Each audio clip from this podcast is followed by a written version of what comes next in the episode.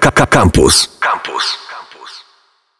Minuta po godzinie 12, a moim gościem jest architektka, Polka mieszkająca w Londynie, pracująca przy czołowych przebudowach, między innymi National Portrait Gallery. Ewa Lenart, dzień dobry, cześć. E, witam Ciebie, Marysiu, witam słuchaczy. Bardzo się cieszymy, że jesteś, mimo że skype'owo, to łączymy się duchowo i radiowo.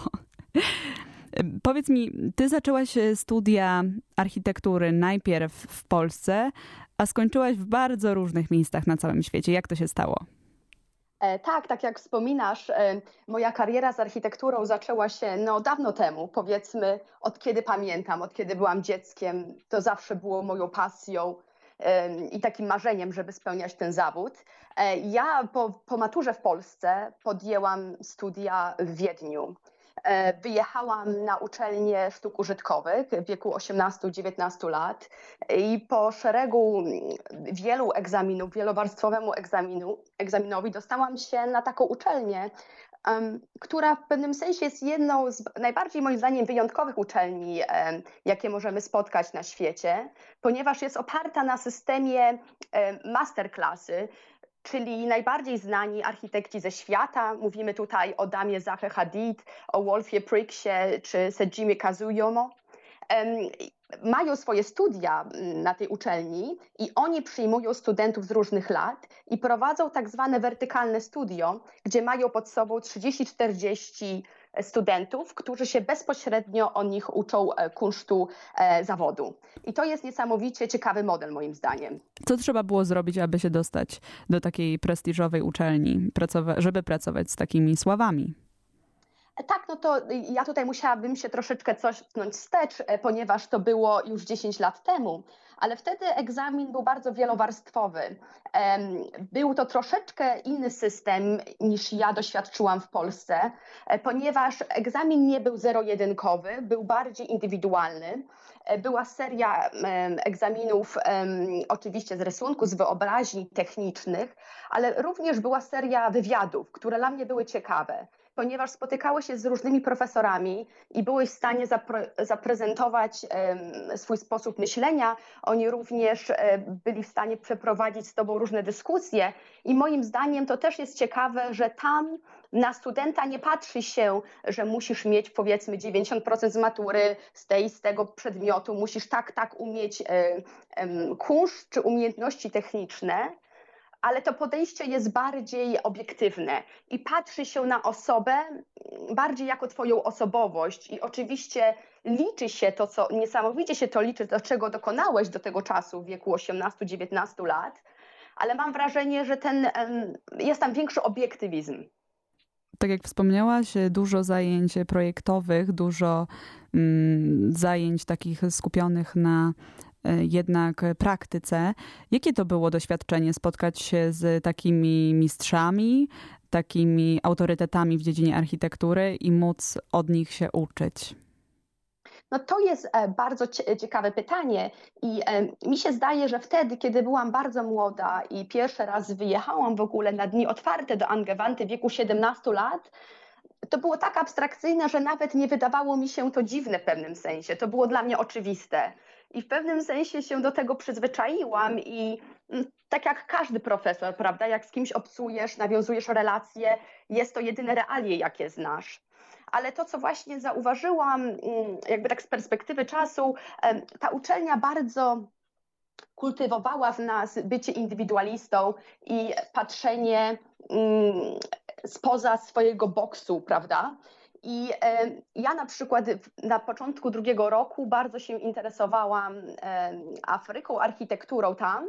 I byłam w stanie poprzez liczne stypendia e, spędzić wiele razy po wiele miesięcy w Ganie, gdzie z grupą znajomych zrealizowałam e, projekt i go wybudowaliśmy.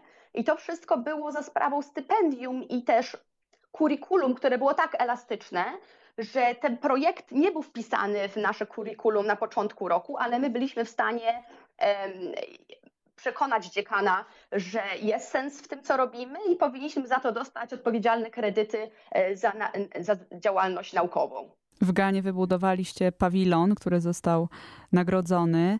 Mm, wspomniałaś o stypendium w Ganie. Ja chciałabym w ogóle nawiązać do pieniędzy, bo to jest także istotny aspekt studiowania za granicą. Skąd się bierze na to pieniądze? Skąd. Bo tak, z jednej strony jest wielka radość, kiedy dostanie się informację, że gdzieś za granicą cię chcą, że gdzieś możesz studiować, e, uczyć się od wielkich nazwisk, a z drugiej strony przychodzi też proza życia, że ktoś za te studia musi zapłacić, z czegoś się tam trzeba utrzymać. E, ciebie z Wiednia życie pokierowało jeszcze do Gany, zatem kolejne doświadczenia, kolejny jakiś twój bagaż doświadczeń. E, jak najbardziej i to jest bardzo ciekawy wątek i oczywiście wiele młodych ludzi e, często nie aplikuje na wiele uczelni na świecie, a jest przecież tyle możliwości, bo to są często bardzo wysokie koszty finansowe. I ja czasami się śmieję, że jestem e, specjalistką od stypendiów, ponieważ w życiu dostałam ich bardzo wiele w zupełnie różnych kierunkach. E, no zawsze oczywiście w architekturze. Nie będę ukrywać, że mój pierwszy rok i początek studiów miałam ogromne szczęście i wsparcie w rodzinie, przede wszystkim w rodzinie. Ale potem, jak już byłam w stanie się pokazać na uczelni i zdobyć nowe kontakty, zobaczyłam, że jest bardzo dużo możliwości i bardzo dużo instytucji chce wspierać młodych ludzi. Ja dostawałam przeróżne stypendia, wliczając oczywiście od mojej macierzystej uczelni. Na trzecim roku e, dostałam się na wymianę do uczelni SciArc w Los Angeles w Kalifornii, która jest jedną z najbardziej prestiżowych i innowacyjnych szkół architektury na świecie. I to również były ogromne koszty i dostałam pełne stypendium, które pokrywały te niesamowicie wysokie czesne, ale również dostałam dodatkowe stypendium, które pozwoliło mi e, również żyć w Los Angeles.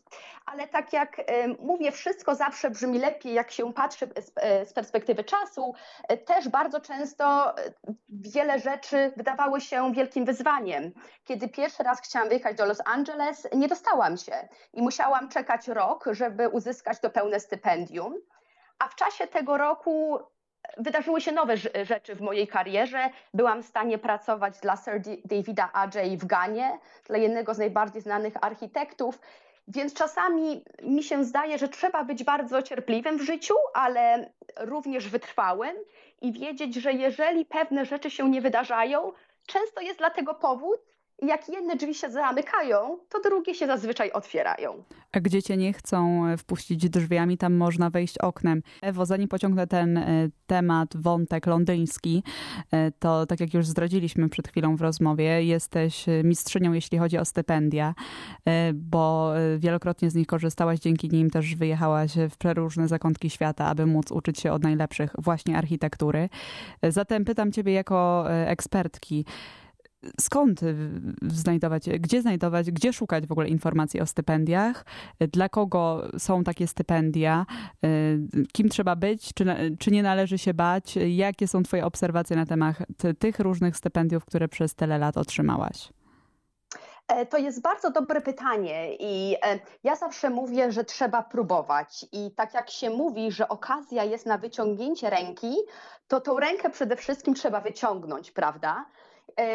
Ja tak po prostu, wiesz co, najwięcej chyba się dowiedziałam pytając profesorów, znajomych, e, czyli o dużo od, od środowisku, ale ja również bardzo dużo e, zawsze sprawdzam w internecie, na różnych stronach internetowych. Muzea często ogłaszają e, różne granty i przede wszystkim trzeba te aplikacje pisać. E, ja pamiętam, że po studiach w Wiedniu takim jednym z najbardziej prestiżowych grantów jest wyjechanie do Los Angeles na stypendium naukowe między sztuką a architekturą, organizowane przez MAC, takie muzeum w Wiedniu. Bardzo polecam to stypendium. Ja bardzo, bardzo chciałam. Od bardzo wielu lat, jak skończę studia, zaaplikuję. I pisałam tą aplikację i nie dostałam się. I po momencie, kiedy się nie dostałam, w tym właśnie muzeum mi powiedziano, ale minister edukacji w Austrii e, ma coroczny grant dla najzdolniejszych austriackich architektów, e, żeby sponsorować ich roczny wyjazd za granicę. No więc ja z determinacją zaaplikowałam na ten grant i go dostałam. I to jest bardzo prestiżowy grant i również w bardzo no, dość wysokiej sumie, nawet na, za, na warunki za, e, zachodnie. I właśnie z tym grantem wyjechałam do Londynu i byłam w stanie podjąć pracę dla wspomnianego Sir Davida Ajay. A co ten grant miał na myśli, dając tobie taką poduszkę pieniędzy, z których nawet się nie musisz tłumaczyć? Dostajesz je z góry. I ideą jest, że je się daje mm, no, młodym austriackim architektom, żeby nie kierowali się biurami komercyjnymi, a jak wiadomo, często biura artystyczne, bardziej e, wyszukane, no oczywiście są gorzej opłacane finansowo, i żeby człowiek miał tą, ten komfort tej poduszki finansowej i nie musiał się kierować tylko pieniędzmi. No i przez to to powiedzmy w pewnym sensie otworzyło mi drzwi do Londynu i to było prawie 4 lata temu, no a już koleją rzeczy tam zostałam. Zostałaś też e, w Brytyjskiej Izbie Architektury. Jesteś jedną z architektek pracujących dla tego miejsca. Zanim to, zanim ten wątek, to chcę jeszcze podsumować, czy aby na pewno gdzieś się nie pomyliłam. Dzięki tym przeróżnym splotom wydarzeń, ale też stypendium, o których przed chwilą mówiłaś, najpierw na twojej mapie architektury była Politechnika Warszawska, później Uniwersytet w Wiedniu, później stypendium w Ganie, później e, uczelnia Syard w Los Angeles, a później Londyn. Czy jakiś e, punkt na mapie pominęłam? Pominęłaś trochę, ale to też nie do końca źle. Ja przygotowywałam się na, uniwersytet, na Politechnikę Warszawską, dostałam się, ale nigdy nie zaczęłam tam studiów. Ja od, od pierwszego roku pojechałam do Wiednia, a potem jeszcze po tym stypendium podjęłam studia na Uniwersytecie w Cambridge gdzie studiowałam architekturę, ale nie w kierunku designu, tylko prawa budowlanego, e, zarządzania konstrukcjami, czyli bardziej powiedzmy praktycznej strony architektury.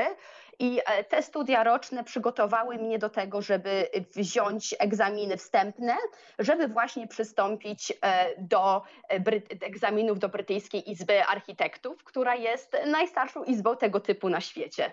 Czyli możemy już chyba teraz zdradzić, że ten Big Ben, który widziałam trzy lata temu, który był jeszcze w rusztowaniach w remoncie, to też poniekąd twoja sprawka.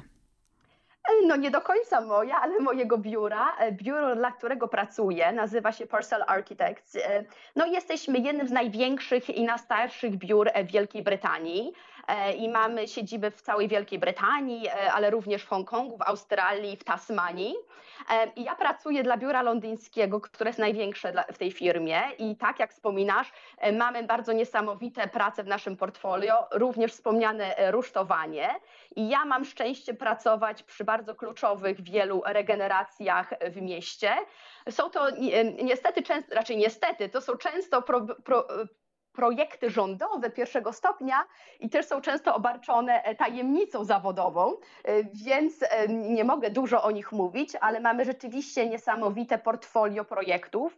No i jestem bardzo dumna, że mogę pewnym sensie rozwijać tą historię Londynu i w niej uczestniczyć. Powiedz mi jeszcze, bo mm, zauważyłam, że w Polsce nieczęsto na studiach rozdziela się architekturę wnętrz od architektury zewnętrz. Rozumiem, że za granicą y, to jest dość istotne już na samym początku edukacji. E, tak, ciężko mi mówić o edukacji, ale to jest dobre pytanie, bo ja jestem zawsze zszokowana, jak przyjeżdżam do Polski i mówię, że jestem architektką, a zawsze mi ludzie zadają pytanie, czy wnętrz, czy zewnętrz. E, I dla mnie to jest takie, jestem zawsze zszokowana tym pytaniem, ponieważ w Anglii tytuł architekta jest zabroniony prawnie. W 1996 roku e, był tak zwany Architects Act i to był akt parlamentarny, legislacja, która, która daje prawo używania tego tytułu tylko osobom, które są oficjalnie częścią izby, a do tej izby się bardzo ciężko dostać. Każda inna osoba, która zajmuje się wnętrzami albo praktykuje zawód architekta, ale nie ma tych uprawnień budowlanych, po prostu nazywa się projektantem, czyli designer, prawda? Więc e, jakbyś nawet była, nie wiem, na imprezie w Londynie i powiedziała, że jesteś architektką wnętrz i ktoś by to usłyszał, możesz dostać bardzo wysoką karę za to, ponieważ jest to tytuł chroniony. Ale w Twoim przypadku ten y, zwrot architektka jest jak najbardziej poprawny, bo należysz do właśnie wspomnianej Brytyjskiej Izby Architektów. Potwierdzasz? Otóż to, jestem na rejestrze, należy do Izby. Powiedz jeszcze na sam koniec naszej rozmowy, y, dla kogo przede wszystkim są takie wyjazdy za granicę? Zawsze o to pytam e, osoby, które zdecydowały się na ten, nie, nie boimy się użyć tego słowa, duży krok. E, duży e, krok w nieznane, duży, duża niewiadoma i odpowiedzialność. Komu rekomendowałabyś wyjazdy za granicę i próbowanie swoich sił na tej szerokiej arenie międzynarodowej? To jest bardzo dobre pytanie i trzeba też oczywiście sobie zdać sprawę, że jest duża konkurencja na świecie, prawda? Ale jeżeli się z nią nie zmierzymy, to nigdy nie będziemy mieć szansy zobaczyć, na co nas stać. A mam wrażenie, że to nie, rywalizacja często jest zdrowa, prawda? Ja naprawdę miałam ogromne szczęście, miałam bardzo wiele, mam dalej, bardzo wiele mentorów, zarówno w środowisku akademickim, jak także w biznesie, w architekturze. I dużo ludzi chce ci pomóc i ma z tego przyjemność. Więc jeżeli nigdy nie sprosisz o pomoc, jej nie dostaniesz. Więc moim zdaniem, e, z mojego doświadczenia, warto jest być otwartym i, i tak się mówi trochę po angielsku, że im więcej z siebie dasz, tym więcej dostaniesz. I moim zdaniem warto się dzielić swoją energią, bo to zawsze do ciebie wraca. Bardzo dziękujemy Ci za podzielenie się swoją energią z nami. Ewa Lenart, architektka należąca do Brytyjskiej Izby Architektów, była moim i Waszym gościem. Dziękuję Ci bardzo serdecznie. Dziękuję bardzo. 23 minuty po godzinie 12.